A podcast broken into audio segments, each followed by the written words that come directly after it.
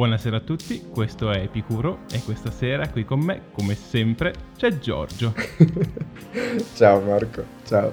Ciao. Un inizio diverso. Questo doveva essere Decisamente diverso, l'episodio, l'episodio de, del primo aprile se l'avessimo fatto. Teoricamente. No, è, un, è un episodio un po' diverso questo perché l'ho scritto io. Ebbene sì. Il tema di questa serata è quello della malattia. Bene. Quindi... Bene per tenere un pochino sempre il filo del Covid che ci tiene mm-hmm. assieme in questo podcast. Dall'inizio. D- dall'inizio. Perché non continuare con la malattia? La malattia è un tema che ha attraversato la mia vita in diversi momenti, in diversi modi. Personalmente, io malato, ma anche mm. le persone attorno a me. E in realtà, come poi vedremo nell'episodio, questa in realtà è la realtà dei fatti per tutti noi. C'è sempre qualcuno che è malato certo. o qualche malattia che ti sta per o eh, ti sta aggravando in questo momento. Purtroppo è la natura della vita. Personalmente la cosa più grave che è successa eh, nella mia vita sotto questo punto di vista è stata la malattia di mio padre, che eh, nel mm. giugno del 2005 mi guardò e mi disse sono malato e disse che doveva fare un'operazione, che però in realtà era un brutto inizio semplicemente per quello che poi è stato un cancro, cancro ai polmoni okay, che okay. se l'è portato via sei mesi dopo praticamente, sì. mese più, mese meno. Questa è stata eh, un'esperienza veramente abbastanza impattante sulla mia vita ovviamente, perché avevo 17 anni. Sì, eri piccolo. Eh, mi ricordo, mi ricordo, uscì fuori questa cosa tanti anni fa, ti ricordi? Però in realtà questa è la prima volta in cui te ne sento parlare apertamente, devo essere sincero. Non ho mai in realtà nascosto nulla su quello che è stata la mia relazione con questo evento, perché mm-hmm. quello è una, un tipo di malattia molto particolare, perché è tendenzialmente lunga, sì. qualcosa che comunque ti porta via la linfa vitale nel corso di parecchi mesi. Sì. In quei sei mesi ho avuto uno strano rapporto con la malattia. Ti cambia tutto quanto sotto i piedi, ma contemporaneamente hai tutto il tempo mm-hmm. per uh, ragionarci. Sì. Alla fine dei sei mesi, la cosa incredibile è stata che è stata una liberazione quasi, la morte che ha liberato mm. mio padre dalla malattia. Ovviamente non ero contento, ma non ero neanche distrutto Ormai lo sapevo già da due mesi che stava andando in quella direzione e quindi non c'è stato un, un mega pianto, chissà cosa, perché ormai era già stato fatto quello. Sì. Questa cosa mi ha messo su un altro piano rispetto ai miei coetanei, ovviamente. Mm-hmm. Perché molto in fretta ho avuto un grande contatto con la mortalità, mm-hmm. con quella che poi sarà la tua fine definitiva, no? Sì. Sì, certo. Io non so quanto tu abbia avuto uh, esperienze di morte uh, e di malattia nella tua vita. Vorrei un pochino sapere se sono un po' sempre l'unico in questa mia esperienza oppure se tutti quanti in realtà hanno avuto un, un contatto così prematuro con la morte con la malattia in realtà, perché quella è la cosa principale. La morte è sempre attorno a noi, i nonni ti muoiono, tutto quanto, ma è la malattia quella che mi chiedo. Tu che rapporto hai avuto con la malattia? Io mi ricordo precisamente che il mio primo incontro con la morte ero un bambino, stavo alle elementari, ma è un lutto che ti posso raccontare con una certa libertà perché è stato in qualche modo un lutto che mi ha preso di striscio, cioè è morto un mio zio, molto molto importante, poi una morte improvvisa. La mia primissima reazione fu, io mi misi a ridere quando me lo dissero i miei genitori, che era morto mio zio, di infarto, perché mi sembrava una battuta, mi sembrava uno scherzo, non era possibile. Aia. E però, devo essere sincero, non fu un evento... Io sono fortunato, io sono oggettivamente fortunato perché gli eventi più gravi sono successi nella mia vita quando ormai ero più uomo che ragazzo, soprattutto quelli più recenti del Covid, sono avvenuti in momenti in cui ho, ho, avuto strumenti per razionalizzare, per capire che non significa non provare dolore, perché il dolore è anche sano che venga provato, sì. però quantomeno il, il dolore non diventa devastante, non diventa totalizzante. Si ha degli strumenti per evitare che il dolore assorba l'intera vita e i miei strumenti sono stati quelli di focalizzarmi su me stesso principalmente, sulle mie cose, su quello che io penso che sia importante per la mia vita. Ti devo dire in effetti che in quel periodo la vita è stata un flusso di eventi in cui ero completamente trascinato sì. e non avevo alcun potere io, non avevo alcun modo di affrontarli sì. e quindi è sempre stato tutto molto passivo. Da adulti ti si chiede di essere tu la parte attiva nella tua malattia, nella malattia delle persone che ti stanno attorno mm-hmm. e mhm. quindi hai non solo degli strumenti ma anche la responsabilità di dover far fronte a questa necessità. Personalmente quello che poi è successo con il mio corpo, mm. all'alba dei 30 anni ho cominciato ad avere questi problemi, eh, mangiavo e quattro ore dopo tremori fortissimi completamente devastato a letto, con le quasi convulsioni. È andato avanti per quasi due mesi questa cosa. E, eh, scusami, che, che cos'era? Che cosa... Erano... ci abbiamo messo un bel po' a capire. Ed erano calcoli mm. all'acolocisti. Ah, ok. Praticamente okay. sono dei calcoli vicino al fegato. Quindi quando il mio fegato okay. cercava di spingere fuori la bile, in realtà era tutto otturato e il mio corpo non era molto contento. Devo dire, sono stati due mesi veramente intensissimi. Mm. Ho pensato varie volte che sarei morto, mm. seriamente. Ero a letto ho detto sentivo le forze cedere e ho detto questa che è la volta buona, mo collasso ed è finita. La cosa più fantastica è che mio figlio era appena nato, per cui avevo Porca anche da dover troia. gestire... Ah, quindi è recente! Eh sì, ho dovuto gestire Minchia. la moglie appena fatto il cesareo e il figlio comunque, che, eh, pochi mesi. Un, mm. Un'esperienza di vera vita adulta, nel senso ho continuato a dover gestire il bambino e fare i turni della notte per addormentarlo, tutto quanto, mentre non avevo più alcuna forza in corpo rimasta. Sì, sì. Forse la cosa più importante in questa cosa è che cercavo sempre di trovare la motivazione di questa malattia, non mi sono mai fermato, continuavo a cercare le possibili cause. I medici mm-hmm. dicevano una cosa, io continuavo a guardare altre cose per portare avanti le possibili diagnosi. Mentre se mi fossi arreso, se avessi aspettato il responso dei medici e le normali procedure, è possibile che sarei veramente finito in pronto soccorso, messo veramente male quando poi la situazione fosse degenerata nei miei organi interni. Quindi sono andato molto vicino, molto vicino ad avere danni permanenti e solo grazie al fatto che ho preso la malattia in mano e l'ho affrontata ho potuto fare qualcosa e ottenere la vera cura che poi mi ha salvato. Il giorno dopo il mio trentesimo compleanno ero in sala operatoria. Ma tu che pensi della somatizzazione? Cioè, mm, quanto pensi che sia realistico che delle difficoltà che arrivano da altri tipi di problemi, come per esempio difficoltà pensando appunto, cazzo sto per diventare padre o un evento traumatico di qualsiasi altro genere, quanto credibile ti sembra che possa diventare una malattia? 100%, è totale. Mm. Questa cosa anche lì sul mio corpo, provata sul mio corpo. Ho avuto un grande periodo di reflusso, che praticamente è un pochino di uh, liquido dallo stomaco ah, sì, sì, che ti ritorna su nel, nell'esofago sì, nei momenti peggiori in assoluto, anche perché ti succede quando appunto vai a dormire, ti svegli durante la notte affogato nel tuo stesso vomito, mm-hmm. che è una cosa veramente molto poco carina. Terribile. Ci ho messo parecchio tempo e solo al termine del mio percorso di psicoterapia mi sono accorto uh-huh. che ero così ansioso e sempre teso che avevo i muscoli della pancia sempre tesi e con quella cosa sì. che mi sono accorto sì. di una postura diversa ho tolto la tensione, mi sono accorto della tensione nella pancia e in una settimana è scomparso il sintomo. Per cui guarda sul fatto che i sintomi siano spesso solo dei sintomi, gli vengano dati nomi di malattia ai sintomi, quando sono solo l'ultimo di una lunga catena di cose che ti stanno accadendo, sfondi una porta aperta. È proprio poi quello che mi viene da dire, è che come tu affronti la malattia, come i sintomi che tu hai sono anche un sintomo della tua salute mentale. Sì, esattamente. Esattamente. Ti ricordi qualche giorno fa parlavamo proprio delle mie trafile in ospedale e io avevo avuto questo intorpidimento di mm-hmm. metà faccia, no? Associato con giramenti di testa, il, il, timpano sentivo che tipo mi vibrava, no? Mi sdraiavo e solo da sdraiato, se magari ecco ti portavi il telefono a letto per guardare qualcosa o il computer per guardare qualcosa, sentivo tipo dei dun dun dun dun, dun Madonna, dentro sempre. il timpano. Non ho modo scientifico di spiegare quei, quei suoni, ma insomma è come se battessero dei tamburi nell'orecchio, solo nel sinistro. Una roba che ti tira scemo se va avanti per più di sì, poco, sì, sì. Era settimane. È come una cufene.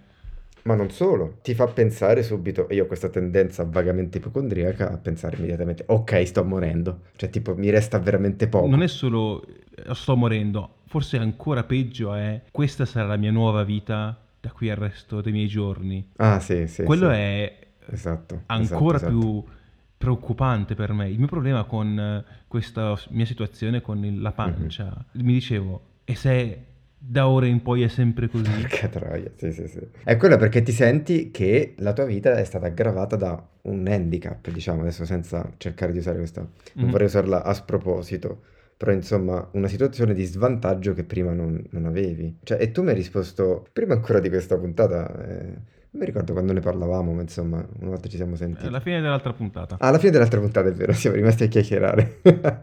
e io ti raccontavo, eh, guarda, forse mi mettono questo byte. Tra l'altro, non dicendoti che si parla di svariate centinaia di euro. I coglioni! Eh.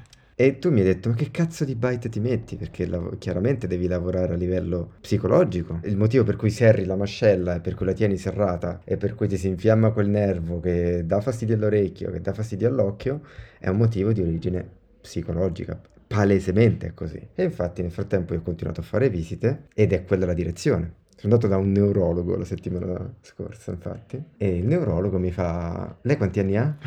Io, io odio quando, io odio quando mi chiedono questa cosa perché già so che mi sta per mandare a cagare. E poi mi fa, ma adesso io i controlli glieli faccio, però secondo me è stress. Questa magica parola stress. Esatto, questa parola è un po' anche abusata, eh, Decisamente sì, dire, anche che perché danno- poi è, è così abusata che poi arriva la persona che sta veramente male. Eh, ma è stress. Morto. Esatto, il malato immaginario, no? E ovviamente io ho la pretesa di pensare che quell'uno su un milione che davvero ha un problema Ovviamente sono sempre io. tu. Cioè... Quindi niente, no? E, e mi rassereno soltanto quando mi dicono va bene, allora facciamo questi accertamenti. Perché di fronte all'evidenza scientifica, che anche questa è un'espressione sempre più abusata ultimamente, ma di fronte all'evidenza scientifica di un esame che mi dice stai bene, dico ok, ok, sto bene, il mio cervello sta bene e i miei nervi stanno bene. E, e ti tranquillizzi e lo stress passa. Esattamente, esattamente. Perché, ma allora, però c'è una ragione in realtà importante, perché molto spesso io, prima di fare un esame del sangue, un esame, per esempio quegli esami brutti, no? L'esame delle- dell'epatite C, l'esame dell'HIV, questi esami che sono esami per i quali io so che sto bene, lo so già prima. Perché so come mi sono comportato, so che sono stato attento, eccetera, eccetera. Però metti che c'è sempre quel metti che, e anche quella è una condizione con cui se ce l'hai ci devi avere a che fare Tutta la tutta vita. la vita. Quindi diciamo che è quell'ansia di non sapere cosa hai. Io la sento in entrambi i Mhm. casi, anche se sono certo di non avere niente, il fatto di non sapere se ce l'ho o no mi destabilizza. Sì, questa incertezza è quella che ti rode assolutamente dall'interno. Ma eh, prima hai detto una cosa eh, fantastica che è quella di davanti alla scienza mi tranquillizzo, perché è un tema che mi ha veramente colpito parecchie volte, incontrare persone che non la pensano così Certo, soprattutto ora. e incredibilmente che non hanno voglia di cercare di capire le cause dei loro mali. Mhm. Io ho avuto un collega che aveva chiaramente un problema con il setto nasale, per cui parlava sempre così. Oh madonna, povero. Non sa praticamente cos'è un odore. Oh porca troia. E io ho detto, ma sei mai andato da un qualcuno che sapesse qualsiasi cosa di Sui nasi. Cioè, sai com'è? Eh, No, non l'ho mai fatto. no. Mi dico sempre che dovrei farlo, ma non lo so. Oddio, parlava poi con l'accento milanese terribile. oh, ma come fai a stare tutta la vita senza un senso, con Mhm. la voce nasale, con metà delle tue vie respiratorie otturate e non Sì, andare sì, sì. neanche a sapere per quale motivo? Secondo me qui dobbiamo essere noi a non sentircela calda, come si dice a Roma. Cosa cazzo significa? Eh, se- si dice, scusami, tu poi ora sei in Finlandia, quindi figuriamoci. Sentirsela calda significa non sentirsi sto cazzo, fondamentalmente. Perché quante volte anche noi abbiamo sentito che c'è una parte di noi che sta facendo male e abbiamo il terrore di andare a indagare di cosa veramente è. Perché è vero, ce l'hai, lo senti il bisogno di indagare, di capire, di darti una motivazione. Perché soffrire senza sapere perché stai soffrendo è il doppio della sofferenza. Meno per me è sempre stato così. Sapere per cosa soffro mi, mi rasserena in un certo senso. Ma non per tutti è così. Perché delle volte il dolore di sapere, cioè sai che stai male per qualcosa ma preferisci non confermarlo. Probabilmente perché si ha la percezione che sia tutto inutile. Quante volte succede? Che dici vabbè, sì, sto male, ma che speranze ho? Però vedi, cioè, questa qui è una rendevolezza che è incredibile, perché ti tira giù, Eh sì, ti toglie un sacco di possibilità nella vita. assolutamente. Quello che è un po' la mia sensazione, io una volta ho parlato con un fisioterapista. Questo fisioterapista diceva: Ho avuto persone di ogni età sotto le mie mani, Mhm. ogni possibile condizione medica e posso assolutamente certificare che non esiste persona che conduca una vita senza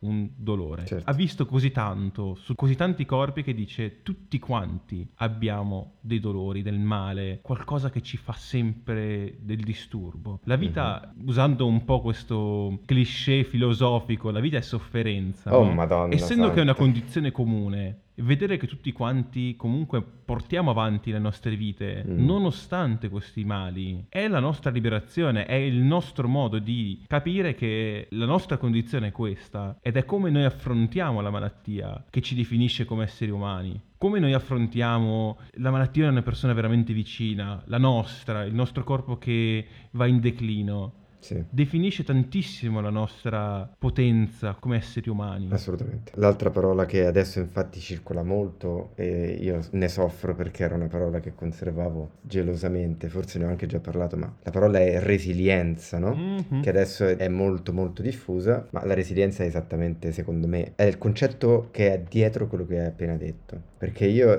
io ho un esempio molto, molto più profano di un fisioterapista, perché io per passione nel tempo libero mi diverte, perché è una cosa che secondo me è un utile strumento, ma leggo i tarocchi così per alcuni amici, è una cosa che mi piace. mi-. No, eh, lo so, lo so, la mia vita, lo sai benissimo, è un, è un circo la mia vita.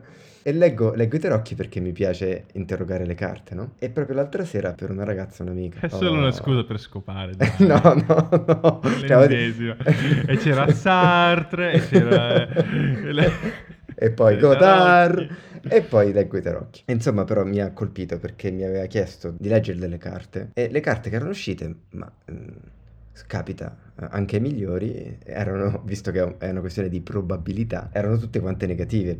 Piuttosto negative. E io mi sono, visto che appunto non sono un mago e che non, è- non ho delle pretese di leggere nelle trame del destino, io le ho detto: Guarda, questo è uno spunto che ti sta arrivando, cioè che ti sta dicendo quello che tu stai facendo ora nella tua vita va cambiato per questo motivo, questo motivo e questo motivo, per ogni carta che ho letto. Effettivamente il risponso era molto negativo, ma non mi aspettavo la reazione. La reazione è stata: Cazzo, è vero. La mia vita è una merda, non ce la farò mai.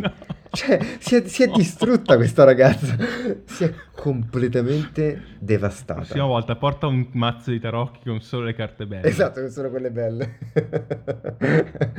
No, però mi ha fatto molto molto riflettere perché mi ricorda appunto l'atteggiamento che si ha nei confronti, ovviamente traslato, eh, prendimelo per buono, ma nei confronti di ricevere la notizia che si ha una malattia, anche molto grave, perché dal modo in cui tu reagisci a questa offesa che arriva al tuo corpo, quindi dalla tua resilienza, allora puoi dire, vabbè, oh, ok, saranno pure segnali negativi, oppure mi avranno pure diagnosticato una certa malattia, ma la mia vita va avanti. Però questo per dirti che non sono d'accordo con l'ipotesi del mal comune mezzo gaudio. Cioè, il fatto che tutti soffrano a me non consola, ma vedere una persona che soffre reagire in un modo incredibilmente positivo a me ispira, che è molto diverso.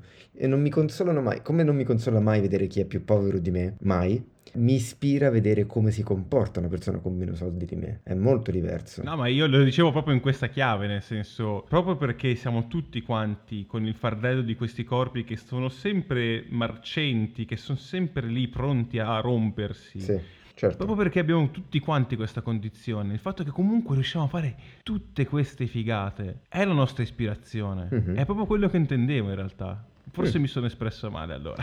No, Siamo vabbè. molto d'accordo. Siamo estremamente d'accordo. Effettivamente, e l'hai nominato anche tu, anche nel caso delle malattie invece sul lato mentale, stessa identica cosa. Quindi rivolgersi a uno specialista, che in questo caso è un terapeuta, e poi operare su se stessi. Che è proprio poi la base della psicoterapia è che vuoi essere tu quello che vuole cambiare, perché altrimenti non Esatto. succede niente. Infatti, a parte il mio caso specifico strano, ma in genere non puoi trascinare qualcuno in terapia. Se lo fai è inutile, deve essere un desiderio interno. Sì, che poi è poi anche il mio problema con le persone che ti dicevo prima, che non vogliono guardare e cercare di capire le cause dei loro mali perché devo tagliarmi la lingua Sì. per eh, non dirgli ma fai questo, ma continui e più o meno calciarli a fare le visite, però non funziona così. Guarda, mi dai la sponda per una cosa che ho proprio qui sul gozzo. Allora, dire adesso con alcuni amici si parlavano del lockdown de- che è stato prolungato,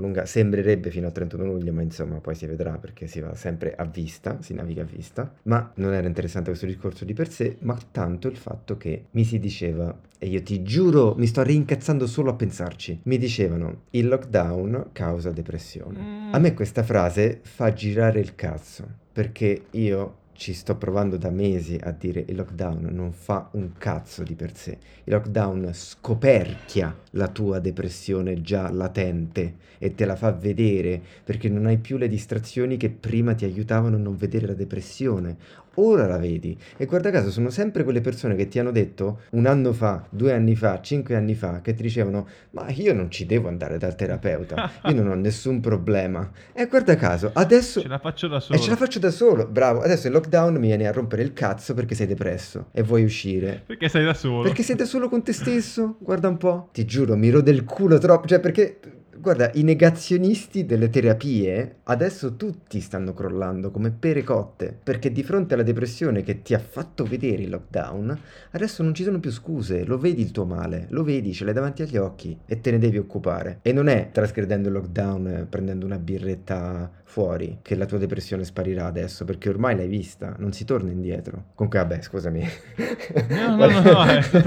ho, ho tipo sbroccato a te senza motivo. 100% è, è fondamentale. È proprio quello che dicevamo prima, che deve partire da, da se stessi e come si affronta la malattia è quello che poi ci definisce come persone. Mhm, E quindi affrontate le, le vostre, Esatto. le vostre questioni a, a- come si dice, a testa bassa. No, a testa alta. A testa, A testa testa bassa. A testa bassa nel senso, wow, come caricarli, Ah, ok, come si ok. dice? Eh, a muso duro. A muso Eh, duro. A cazzo dritto. A cazzo dritto. Scusate. Affrontate tutto a cazzo dritto. È stato veramente un piacere questa puntata un po' diversa. Mi è piaciuta questa puntata diversa. Molto, molto Eh, bella. grazie mille Giorgio di essere stato qui con me. Grazie a te. Eh, grazie mille di averci ascoltato. Questo era Epicuro. Buona serata. Ciao.